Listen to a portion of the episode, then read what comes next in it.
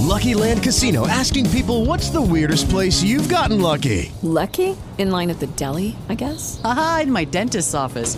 More than once, actually. Do I have to say? Yes, you do. In the car before my kids' PTA meeting. Really? Yes. Excuse me, what's the weirdest place you've gotten lucky? I never win and tell. Well, there you have it. You can get lucky anywhere playing at LuckyLandSlots.com. Play for free right now. Are you feeling lucky? No purchase necessary. Void where prohibited by law. 18 plus. Terms and conditions apply. See website for details. With Lucky Land slots, you can get lucky just about anywhere. Dearly beloved, we are gathered here today to. Has anyone seen the bride and groom? Sorry, sorry, we're here. We were getting lucky in the limo and we lost track of time. No, Lucky Land Casino, with cash prizes that add up quicker than a guest registry. In that case, I pronounce you lucky. Play for free at LuckyLandSlots.com. Daily bonuses are waiting. No purchase necessary. Void where prohibited by law. 18 plus. Terms and conditions apply. See website for details. And now, more Utalk now. Kyle and Lana, welcome to Utalk. Good Thank morning. you. Good morning Good from mo- Thailand. Good morning. Good morning. I love it. Okay, now you got to tell our audience where are you? We are in Thailand on the Thai Burma border. 14 hours ahead. Oh, that is crazy. What I was going to say, thanks for getting up, but you're already up. You know, thanks for uh, you guys have some great people working with you because they've been working hard to coordinate. You know, 14 hours, to, you know, and it worked out great. I mean, this is awesome. How many countries are you guys working in at the present? Currently, we're in Thailand, Burma, and now Brazil. Ah, interesting mix. And that's hopping around a lot. Uh, Burma and Thailand, not too bad, but then right. jumping down to Brazil is a whole nother story. Yeah, so we're, we're feeling it right now because we just got in from Brazil into Thailand, so we're really feeling it. It's the, the jet lag. So even when you're asking what time is it, we don't even know. I love it. It's like I don't know. I'm awake. I got to talk to this guy. So we're gonna. no, I I know what that's like. I remember flying my first trip to Brazil, and I was going to be speaking at this event, and I had no time to get anything to eat or whatever. Flew in late, uh, got up early and I got done doing this session that I was supposed to do. And I said, okay, I really need a cup of coffee. They said, okay, come here, Steve. And they hand me this little thing that's like, well, looks like a thimble. I said, no, no, you guys don't understand. I want coffee. I need coffee. And they said, just drink it. You know, and it's like my curly hair went straight. It was coffee. Yeah. That's like, no oh, joke. Okay. Brazil coffee is no joke. I had to train myself on that. oh, man. It's great stuff, but oh, you got to be prepared for it. Mm-hmm. Um, the goal of Life Impact, because I want to jump right into this, yeah. is to rescue children who have been sold into prostitution or child slavery. Uh, you know, I have trouble wrapping my head around that. That that's happening, and it's happening more than we realize. But being sold into prostitution, child slavery, as well as those who are victims of abuse, uh, abandonment, extreme poverty, and I think you guys are seeing it all. Lana, take us back to the start, would you, of yeah. Life Impact? And there's somebody named Lily, I believe, if I've got the story correct, that yeah. plays a key role. Yes, her name was changed, obviously. Yeah. Um, and she did, and she's the reason why now hundreds of uh, children are here rescued in safe homes and family style safe mm. homes here on our border. But I, I, guess it would start over 22 years ago, about 23 years ago. I heard, I mean, this is before child trafficking, child exploitation was a sexy hot topic. Mm. You know, mm. nobody had even heard about it back then. I, I was 24 and heard about this and came and started a prevention home with 52 kids. But uh, what had happened was we had heard about children's virginity going for as much as $3,000 in Bangkok. Oh, that Bangkok oh was the armpit of the world for child exploitation, just for uh, exploits against children. Uh, We had heard about businessmen coming to sleep with children to take their virginity to think it would bring luck to their business, or people with HIV oh. coming in old wives' tales thinking that it would, if you slept with a child, it would take away HIV. So I heard this 23 years ago, actually, and I just knew we had to do something about it and uh, an opportunity came with some missionaries and launched uh, one of the first homes. It was a prevention home. Our Okay. whole plan was prevent, rescue, heal. So we started. We didn't know how to rescue yet, so we started with prevention while we were working to rescue. Uh, started with 52 kids in a prevention home. Started finding out what was really going on. Get in the country here in Thailand. Uh, at that time, Thailand was number one in the world for children uh, sold into prostitution or children Wow. involved in prostitution, forced into prostitution, uh, because there's no such thing as a child prostitute, but children are sold for that from their Mhm. parents because no child chooses that, right? No, and exactly. um, so in all of that, we had the prevention homes, and then about gosh, 15 years ago, there was an eight-year-old girl. She was sold for $24. We were at one of the local on our border. There was just all these. Um, we didn't have air conditioning. We didn't even have an escalator. There was just outdoor kind of brunch places, and we we're at Mhm. this outdoor um, place eating, and this little girl came up to me begging, and she said, 10 baht, 10 baht. And, um, and I just heard in my heart uh, to go with her. And I said, I'm not going to give you money. I'll buy you food. Sure. And, uh, Sure. and, and I said, I'll buy you food. And she said, come with me.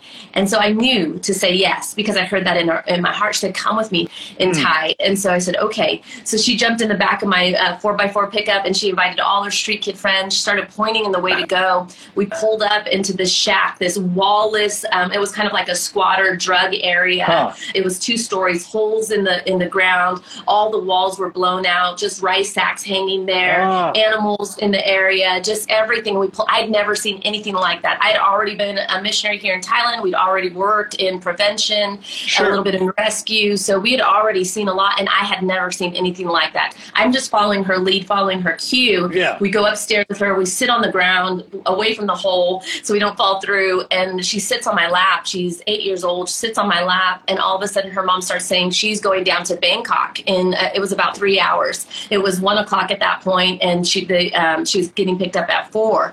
And I said, no. Why is she going to Bangkok? No. And and I said, what? Why? And she said, no money, no money.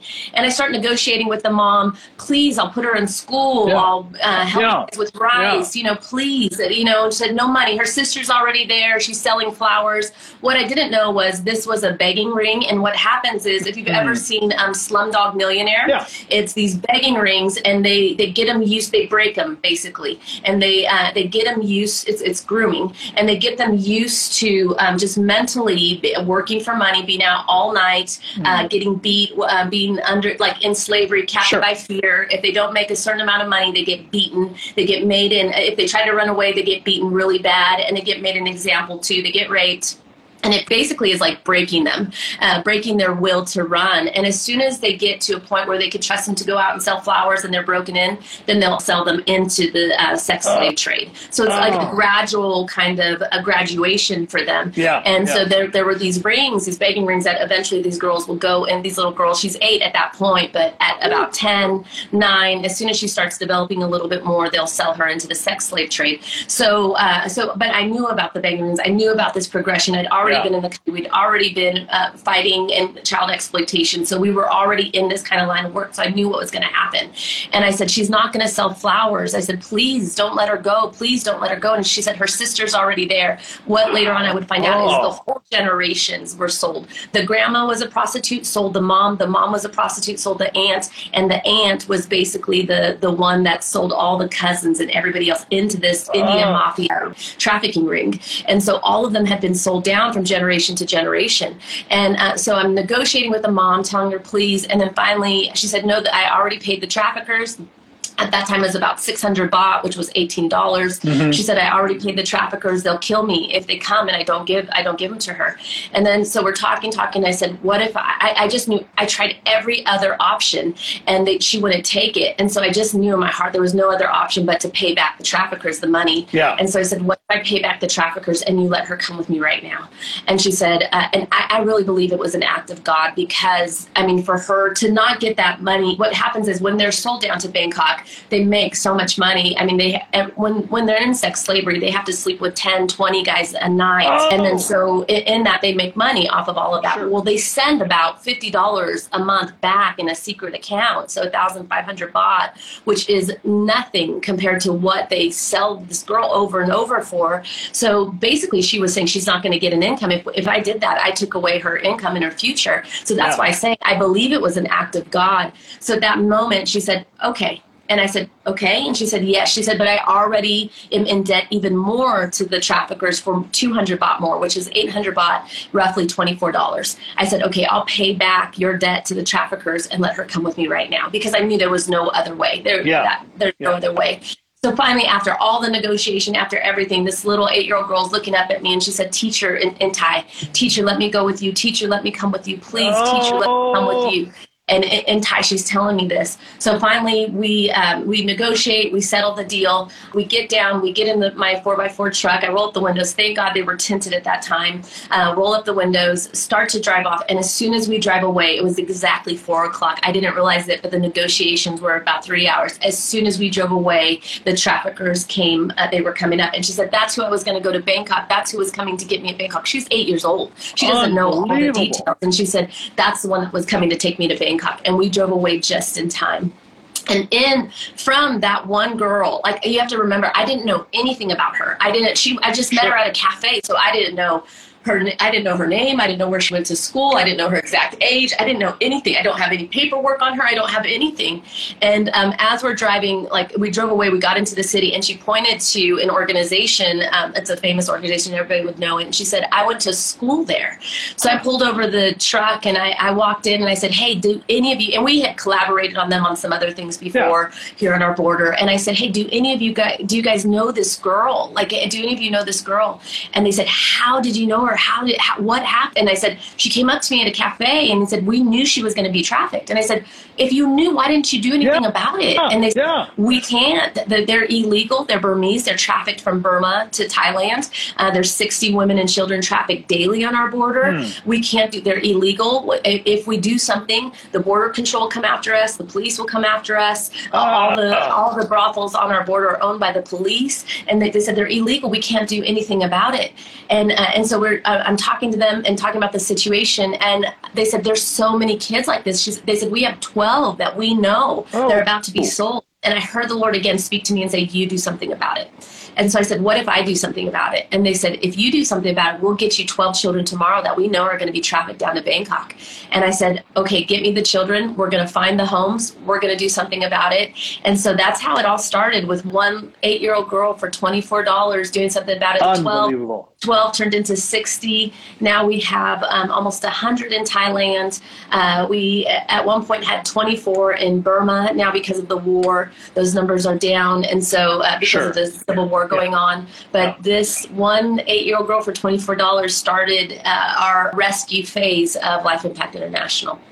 You know, that is, that is absolutely amazing. And, and I'm listening to you say, okay, now 12 turns into this 12, yeah, but it's like this all of a sudden, boom, you know, God puts this on you and you're saying, okay, I'm going for it. And you weren't sure what you were going to do with them or where you're going to take them or anything else, it sounds like. And yet, I mean, it's, it's grown, grown, grown. I mean, that is such an amazing story. And to think now, you know, three countries and, and you said a hundred in Thailand you have? Yeah, that's only in our rescue. So we also okay. do prevention, and uh, we have thousands in our prevention. Thousands okay. of children in Thailand, Burma, and okay. Brazil. The numbers are staggering, and, and I'm going to go back to something you said a couple minutes ago, where you said you had never seen anything like this before. Yeah. I've traveled to 30 countries now, and uh, I've seen some pretty crazy stuff, but I've never seen that. And I don't know whether people protected me, kept me away from it you know, I did have my life threatened a couple different times. And I remember being in the Philippines, we had to leave very quickly and not go to another area because leaders were saying they're going to come get you if you go there, you know, that kind of thing. But to see this, and I mean, I'm, I'm just, uh, you know, I've heard about this, but to hear you talk, you're, you're there, you, you, you've seen it, you've felt it, you've touched it. I'm having trouble wrapping my head around it that a man would pay to do this and a mother and a grandmother and an aunt and and, and you know just down this line and i don't condemn them. You got to eat. You got to live.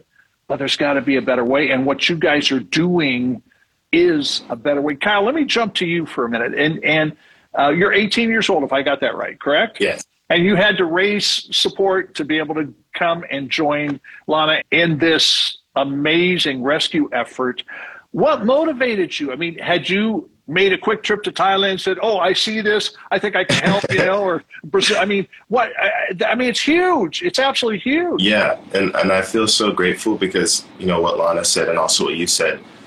I feel like growing up in America, you never see anything like this, and neither have I. And all throughout this trip, I think there's various moments where I would sit down and say, like, you know, this is crazy. Like, it's the kind of thing you can't comprehend until no. you get to go there and see it with your own eyes. And even the past few days, I've been away from home for a month, you know, traveling all over Brazil, now Thailand. And I think just recently, the last few days, it started to hit me and I started to recognize just how big it is that God is doing through them, you know? Hmm. And I don't think it's something that most people understand. And I, I, I think it's for various reasons they don't. Maybe because they're sheltered, maybe, you know, people don't want them to see it. But um, I feel very blessed that God has, you know, unveiled my eyes and He's planted this desire in my heart to serve in this way. But yeah, so Lana, she told me my mom had been hitting her up for like a year, and um, she was like, "My son wants to travel with you. My son wants to travel." so I couldn't travel with her. I was only seventeen. Yeah. And um, Lana happened to be in America, and she like finally just got happened, back to my right? mom. Just yeah, she just happened. No, that, that's really how it is. She's Yeah, such no, a busy lady. I, But, um, but um, she got back to my mom and they're on the phone and she was like, "Is your son willing to travel with me in a week? Is he willing to carry my bags and is he willing to help me like do everything wherever I go?" And my mom looked at me and I was like, "I guess so," you know. And I honestly couldn't Yeah, tell you that mean, why. you know? Yeah, exactly. I didn't know what to expect and I couldn't tell you why I wanted to, other than the fact that I just felt the spirit leading me here. Hmm. You know, I, I really don't know why. And I think as the days have started to pass, I've started to understand more and more what God wants me to do and, and why He's calling me into specific areas and the things He's revealing to me. Huh. And yeah, so the number of money she gave me to raise was much more than I had or than my mom had because you gotta you gotta realize flying from America Yep. to Brazil yeah. to various states in Brazil and then to Thailand is a lot of money. And it's funny because the amount of money I never worried about at one time, and that's why I say Huh. the spirit was really leading me. And um, I gave it to God, and within four days, I had all of the money I needed to travel. Whoa. Whoa. Six Now, thousand talk- dollars. How much? Six thousand dollars. 6000 And then, and then also more than that to cover, you know, my living expenses while here. Food. Sure.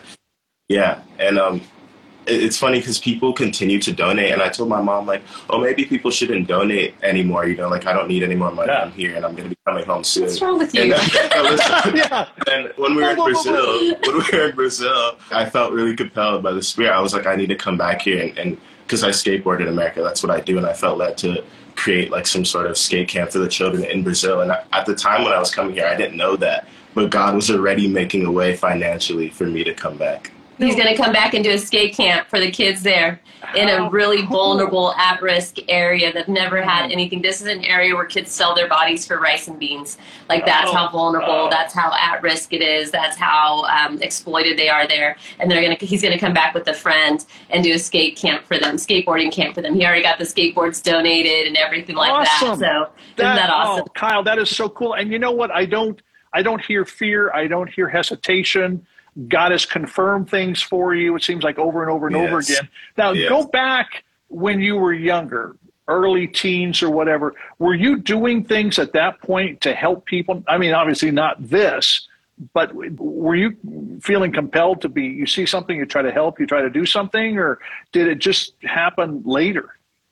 I, I feel like I could say I was a good person, but that doesn't mean anything. You know what I mean? Yeah, no, and no. of course, if I, if I saw someone struggling, you know, there's that part of morality that most of us have that, you know, causes you to feel bad for that person. But Mm-hmm. God has really just been doing the work in my life from 17 to 18. This past year, He's really been doing things in my heart and pruning things out of my heart because before that, I honestly feel like I was quite a mess. and to see how quickly he's done something in my heart and how quickly he's opened my eyes it's really amazing because i don't know i have friends who ask me and i'm like i don't know what happened i don't know what changed sure sure you, know? you just know something changed and it was dramatic and, yeah. And that's and, and, the grace of God. Yeah, I, yeah. I, really do believe that's the grace of God. Yeah. No, I, I would concur with you. I mean, it, it's such an awesome story, both of the stories, you know, and now coming together, and then you coming back for the skate camp, and um, that's a whole nother thing we should talk about at some time, you know. And I love that because that's a I take it that skating was a, is a passion for you, and it's something you enjoy, and now you're going to take it and use it nothing is ever wasted. You know, it's, no. Uh, no, no, not at all. I mean, that, that's uh, one of the many hats I wear is that of a professional drummer. And I started playing professionally when I was in seventh grade. You know, we played our first gig, and I think we got paid 50 cents to play at this girl's birthday party. But it's interesting to see how that gift and that ability has been used repeatedly and continues to be and like you with skating, oh yeah, we definitely are going to have to talk to you again when you do that because that I mean I, I, that's amazing. And to go into an area like Lana, like you were saying, yeah, there's yeah. you know and that's part of it. That's why I, we had to wait till he was 18 because I'm like the areas that we go in, they're very dangerous, especially the favelas in Brazil. And. I mean, mm-hmm. these are where kids, their only hope is to be a drug trafficker or a drug trafficker's girlfriend, you know. And so oh. it gives them a hope. It gives them, it opens their world that yeah. they've never had other options that they don't have to sell themselves. That that's all they've seen is exploitation, and there's other ways, you know. So it's amazing yeah. for this. I mean, we didn't even expect this development, but it, it, that's why he had to be 18 is because because he had to be able to go into these dangerous regions. And now seeing he like God used what was in his hands. You know, that's what we yes. say. You know, what do I do? How do I get involved in this fight? And we always say, what is in your hand? What is in your hand yes. right? Yes. You know, and even you see what's in a 18 year old hand is a passion, and he's able to use that to help fight child exploitation. Like that's incredible. That, it's awesome. You know, in, in that whole concept of what's in your hand, we, you know, I think we we waste a lot of time going, well, if only, if only. No, no, no, no. Don't if only what do you got right now, right here? What can you use? What you, okay? Now you guys are a, a voice for the voiceless, and yes. you're working hard to rescue children and ensure that they never ever have to face the same kind of trauma and abuse again. What I've heard you say exploitation a couple times. What are some of the forms of exploitation that you guys see?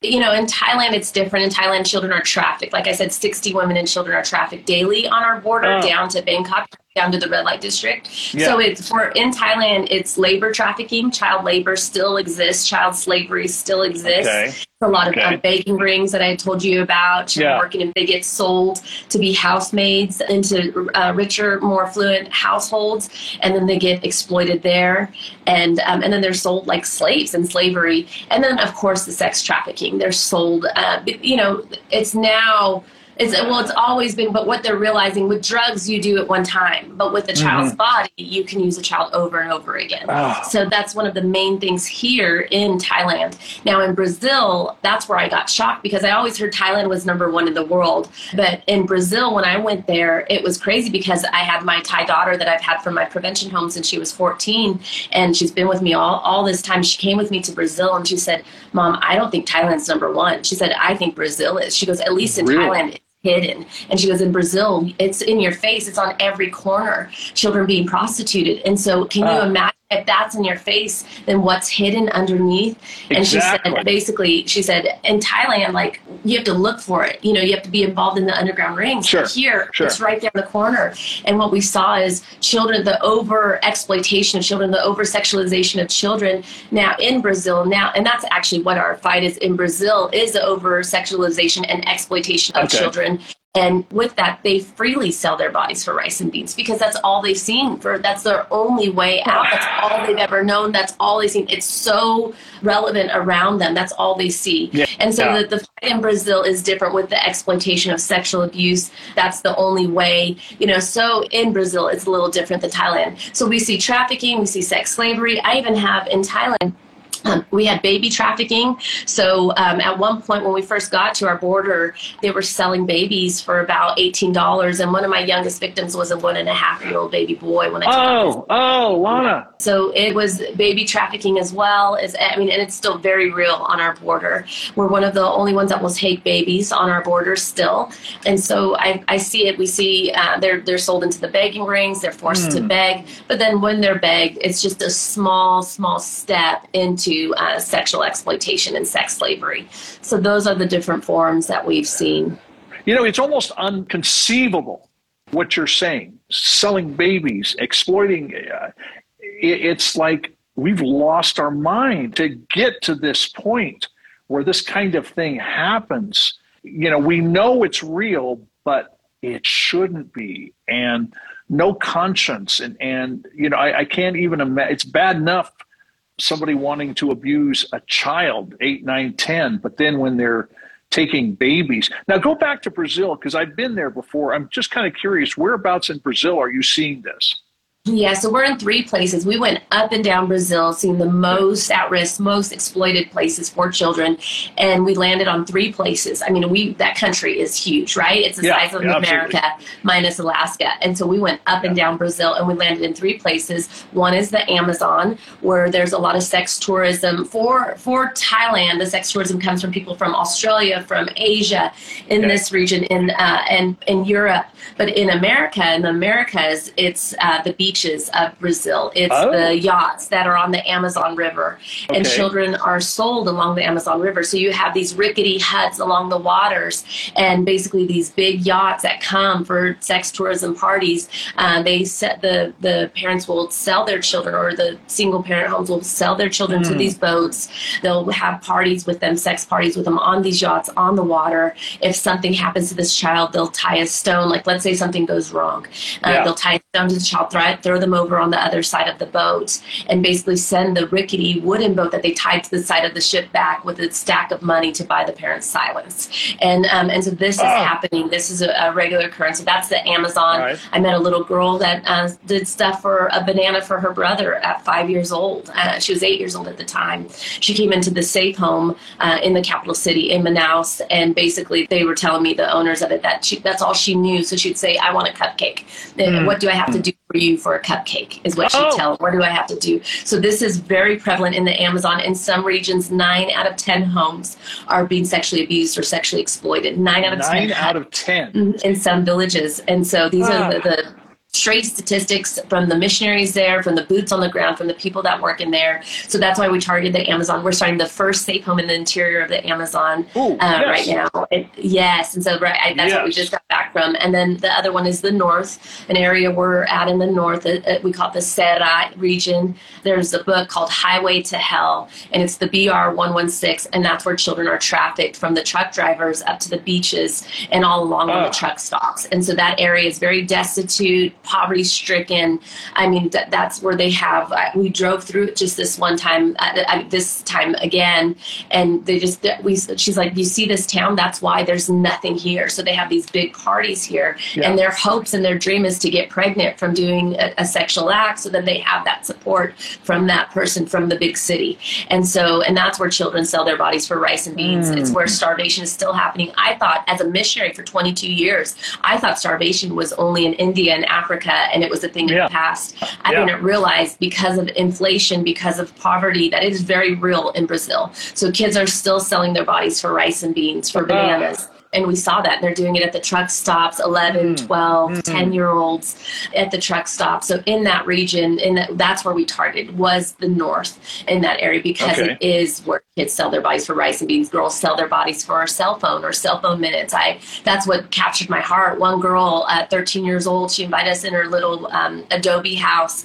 when she opened and there was a refrigerator that of course didn't work they had no electricity and it was just a broken down they got it on the side of the road but she yeah. opened up the refrigerator showed me a whole refrigerator of food and she was proud of herself and she said this is what i made and she with no shame or anything she was only 13 we went back um, oh. a month later and she wasn't there anymore she was trafficked somewhere. And so that's what captured our heart in that area. And then Yeah. the third one, so we have Amazon, we have the north north of Brazil, Ceará region, and then the last one is Rio de Janeiro, where Okay. uh, the favelas, some of the most dangerous favelas, we're in City of God. There's Sure. About it, and that's where the only hope for these children is either to become a drug trafficker or a drug trafficker's girlfriend. That's it. And um, they, you know, own the brothels, and we recently got a crack house given to us from the drug traffickers that is now a prevention center, and we're seeing about 250 children. And as soon as all the remodeling's done, that prevention center alone, it can reach up to 800 children. But because of come from and they have so much individualized needs. Like one uh, i was just talking to my project director and they're dealing with a 14 year old girl that goes to the uh, crack area and actually sells herself for drugs and she might be pregnant. We Mm. need to get her out of there. We need to get her out of the city you know and Yeah. so and this is her way to get out. So we're dealing with such specialized cases in such a vulnerable at-risk area very dangerous one of the most dangerous favelas in the world area and so we're in those three areas in amazon and uh, Ceará, the northern area and then rio de janeiro Ah, that's great. Now, see, I have not been to any of those areas, but I was just Wow. curious. So, Kyle, I, I'm just thinking as as a guy, and I mean, have you felt like you just want to scream and say, "Somebody, why won't somebody do something?" Yeah. I mean, and so I'm sitting here going through my mind, and and you know, my Italian blood is starting to boil. You know, and I'm, you know, it's like you want to go there and grab somebody and shake them, and but I guess it's just a way of life, and people go about their business. They don't want to get caught up in. I mean, that's what I'm assuming. Yeah, and that's a great question because I asked Lana this actually. I said, "So how do you have compassion for not only the victim but the person who is, you know, putting Victimizing. victim Exactly. So, and I, I think that's really where the heart of Christ comes in. Mhm. And trust me, it's difficult to see, like you said, as a guy, to see men who are a lot stronger than these little girls doing these things to them because it's, Yeah. it's the thing you want to say, you know, pick on someone your own size. Yeah, But exactly. that's where we as Christians have to be different. And that's how we are going to make a difference that is effective and long lasting. Now it's that is so awesome. I mean, it's talking about making a difference. Okay, this is a huge problem because it's it's everywhere globally. Um, and even though we don't want to admit it, a lot of people, it's happening in the United States. A different level, different way, that kind of thing. There is a solution, and I like how you laid it out on your website. And I would encourage people to go to your. What is your website, by the way? People need to check it out. Yes, it's www.lifeimpactintl, short for international, Okay. uh, dot org. So lifeimpactinternational.org. We'll put that in the notes for the show. Those of you that are with us on the show right now, check it out. You've got to check it out. But I love that. What's the solution? And then, you know, kind of where do we begin? First thing, uh, because I you mentioned the three that I was going to highlight earlier. Prevention. What are some of your prevention projects? Yes. So what we do is in these areas, we in prevention, we target our strategy is to target the pools where the traffickers or people prey on the vulnerability of the poor or where these kids are being sold from. So on t- the Thai Burma border, it's the local garbage dump, it's the slums, it's these areas where mothers are desperate and they're about to sell their children. So we have, and as soon as Kyle gets off, he's going to go out with our prevention team. We're we we never sleep around here. So uh, they go out every day into these vulnerable areas, and basically we do uh, awareness, child trafficking awareness, but also they know my body. It's my body. It's my right. Nobody has the right to touch me. You know. So we and, and basically, okay, if somebody's coming to talk to you about giving an offer for your child, like don't do it. So this is where we go. We try to work with the families where they're at. We're trying to meet them at their most vulnerable state and have them to not sell their children. It's usually single moms with about five children. So we try to meet them, try to help them have solutions Okay. to not sell their children. And then also we work with the children and we teach them their rights, uh, safe touch, their rights. And then we also, let's say they're hungry, then they're not going to listen to us unless their, their bellies are filled. So we Exactly. bring them food or we do the sidewalk Sunday school and we do activities. So that's how prevention looks in uh, Thailand. We have a full on prevention team that Oh. that's all they do is prevent child trafficking. They're not our rescue team and they're not our house parents for our family style safe homes, but Yeah. they're just our prevention team. And that's all they do is prevent child exploitation. Wow. So um, we spend just as much energy in preventing than we do rescuing. So that's how it looks on Thailand. In Brazil now, our prevention has exploded. So we have places like the crack house, and now we they're turned into dream centers. We just got a warehouse in the north that's going to house another 500 children. And then in Amazon, we got given an abandoned, um, it's like a, a community area. Yeah. And, a, and actually has a skate park that Kyle's going to come up and do that up there in Amazon as well. Nice. But uh, it's an abandoned community area that's turned into, again, a drug usage place. And it's right next to the red light district. So we Hmm. take those areas. I mean, we're like masters of taking these abandoned crack areas. And uh, we take them, we turn them into, it, it's like a dream center. So we give them some kind of vocational training so that they don't have to sell their bodies and they can learn how to make something with their hands and make money that way. Some kind of skills, some kind of trade, some kind of hope for their future. We Hmm. feed them because they're starving and they're hungry. We do basic math, reading, and writing. We have a 12 year old that came Wow. to one of our prevention projects in Brazil. Uh, she actually at 11, a little girl wrote that and she said, I thought I was going to be a prostitute like my mom and my grandma, Hmm. but now I could read and write. And I started to read the Bible and I realized I can do anything and I can be anything. This is an 11 year old girl. Oh. So we teach them how to read and write, Amazing. basic math, their basic language because they can't really speak their language properly. They don't have opportunities to go to school tutoring, counseling. We give them therapy. We have on-site social workers and therapists Wow. actually to give them counseling therapy. That's how we found out the 14-year-old girl was selling her body under the bridge in Rio for crack. And so uh, we, we work with them in that way. But then we give them Jesus, and He brings hope to their heart and light to the Mm. darkness on the inside of their soul. Mm. So that's what we do in these. They're kind of like dream centers where kids can be kids again and they can dream again. So that's Oh, what prevention looks like in Thailand and Brazil. Now, what about uh, rescue? You know, I mean, that, that's such a huge thing, but uh, how is this accomplished? Yeah, so rescue, you have to be careful and work with the government. So in Thailand, Okay. we're a part of the anti-trafficking task force on our border. Um, it's a, it's a task force where we're uh, networked with the chief of police, the head of border control, and the head of the hospitals, as well as the head of social welfare department. So we work Mhm. together. There's five on that uh, anti-trafficking platform, and we work together with them. And we're the area that they send the children to. So after a rescue happens, my child protection officer is on that seat, and so is my social worker. She's actually another daughter from my home. She uh, we're, we're on the seats with the government. After a rescue happens, they come through Life Impacts. Um, we have a, a, a hidden safe home, and then we have the Promised Land where they Wow. become a part of our Forever family. So we work together in conjunction then with the government in this area. We are the uh, model for the border in that they call it the basically the border model of prevent, rescue, heal on Whoa. the border. And then in Brazil right now, uh, we're again networked. We have our social workers and we're networked with the government, and they're the ones who begged us. They said we have so many cases, a stack of cases of children, and we have nowhere to send them. Will you start a safe home? So we we go in, we network with the governments, and we say, how can we help? What can we do? And um, and we become a part that way and work within the government alliances. You know what's rescue. awesome is you guys have that respect from the government. You have Yeah. that respect from other entities, and I mean that doesn't come lightly.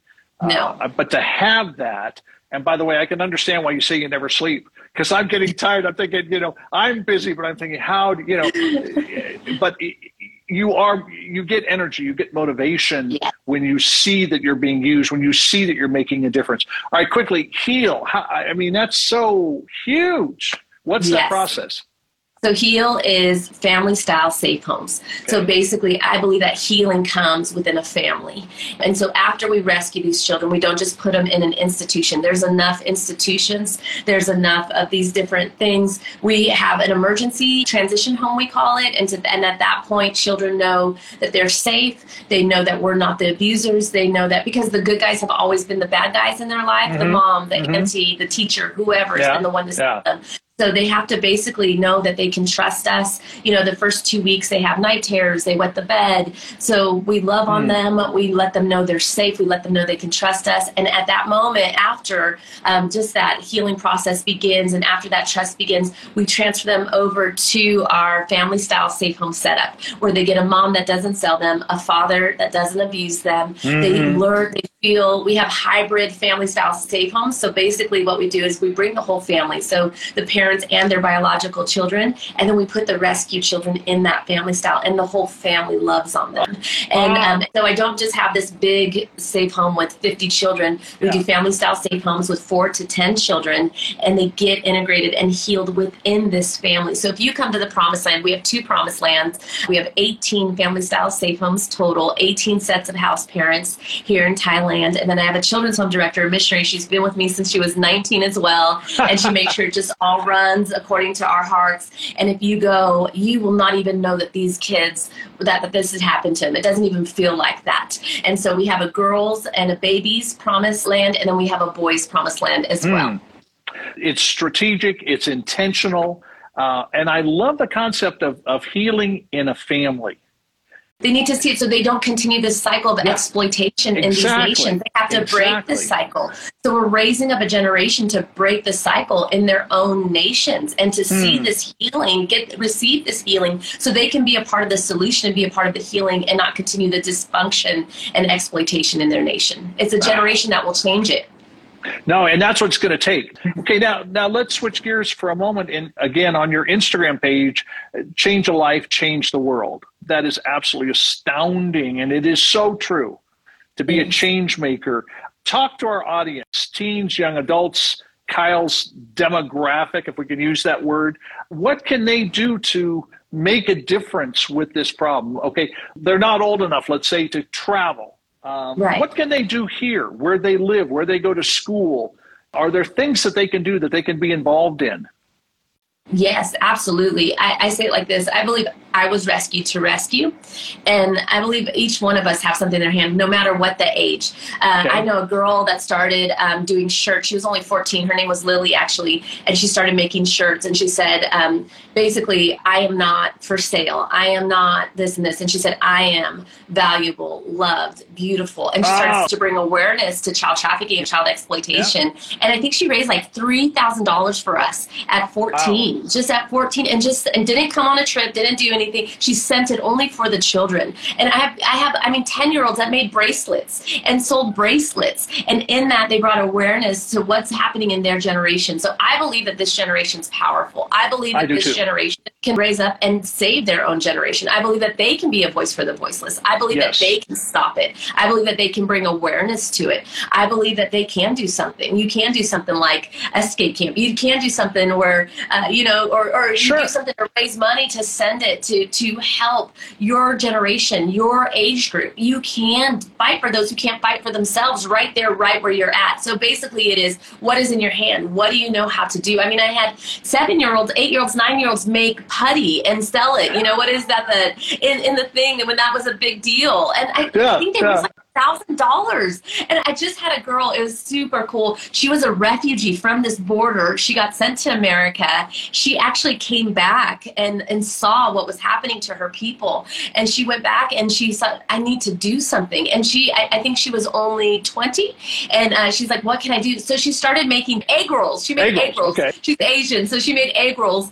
I think she raised it was like at least $1500 from selling egg rolls you know? And it, and it's like That's crazy. Amazing it's incredible. And so i think you yes. have something to give. You do. There is something on the inside. There's some natural gifting. There's some natural talent. There's something that you know how to do. I said everybody has something that they can use to fight this in their own generation in their own Yes. nation. We've all been rescued to rescue. We all have something to give.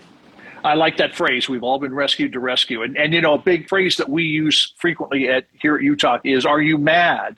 Are you making a difference? Yeah. Don't just talk about Yeah. something. Don't just complain Yeah. about something. Don't just turn your back on something. Be a Yes. change maker. You know, Yes. what can you do? And it, maybe it's one simple thing, but it's still making a difference. Yes. Sorry, let me wrap up with Change Your Life, Change the World. Actually, Yes. that comes from Rescue to Rescue. Like, my life was changed when I was 19 years old. And at that moment, I knew that I was supposed to do two things. And one of those two things was to fight for innocent and vulnerable children with my life at 19 Mm. years old. And that's how I, be- I came here at 24 years old and became, uh, started a home for 52 kids. And so I believe that that can get in your heart at 19 years Yes. old. I believe Yes. can get in your heart at 17 years old. I remember wanting to send my Barbies to Africa because I saw a Feed the Children commercial on Christmas and crying at eight or nine years old saying, Mom, I want to send my Barbies to Africa. I want to send my Barbies to Africa. so, I, you know, like these seeds are of destiny are planted in my heart. And I believe when you get one, one life is changed, just one life, then if you look, so at 19, my life was changed. And so I wanted to make a difference. I was rescued to rescue. And then that ripple effect. So then I came and started a home for 52 kids. And then that ripple effect. And then that ripple effect. So I believe that it's just that one stone that gets thrown into that water, that one one encounter, that one hit, that one collision with destiny, and then it causes a ripple effect. Yes. It's change a life, change the world. It just takes one of us to grab Yes. a hold of it and grab a hold of the destiny that we're meant to live and to grab a hold of our purpose. And that will create a ripple effect. That one will reach five, that those five will reach 10, those 10 will tell 20, and it'll end up creating a world of difference. And you know, so many young adults struggle today with purpose. You know, do I mm-hmm. matter? Can I make a difference? And here's one area, many areas where they can make a difference. And it's getting focused right. It's getting your eyes turned around.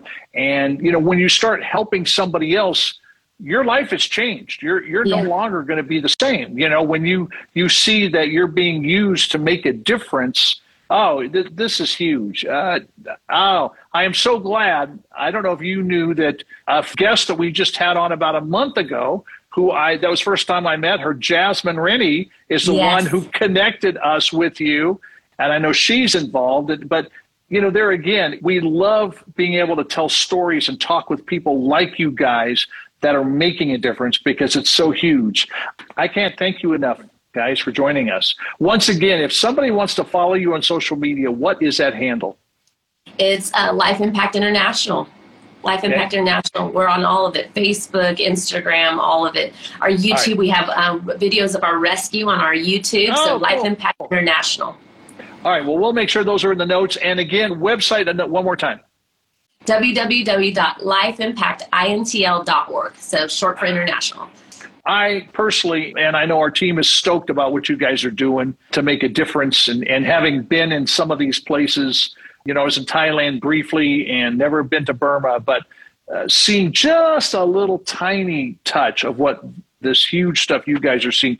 Kyle, I'm excited for you and just to see what changes God does in your life and for your future, and excited about the skate camps. You definitely got to get a hold of us once you've done those so we can talk to you about that and just see that what that experience is like.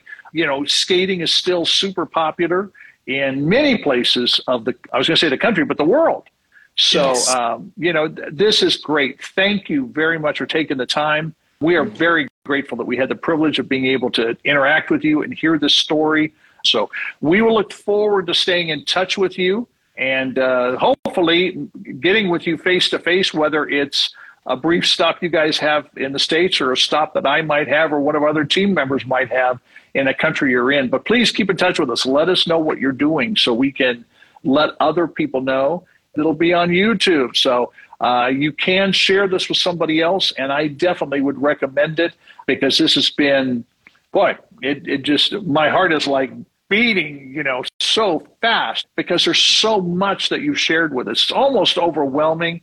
But um, you guys, uh, thank you for what you're doing. Thank you for the commitment you've made. Thank you for the lives that are being changed. And thank you, Lana, for Life Impact International. What a great thing you guys are doing. And uh, again, please stay in touch with us and, and let us know what's happening so we can let other people know what's happening and what you guys are doing. Thank you. Bye, Thanks guys. for having us. This is U Talk Radio.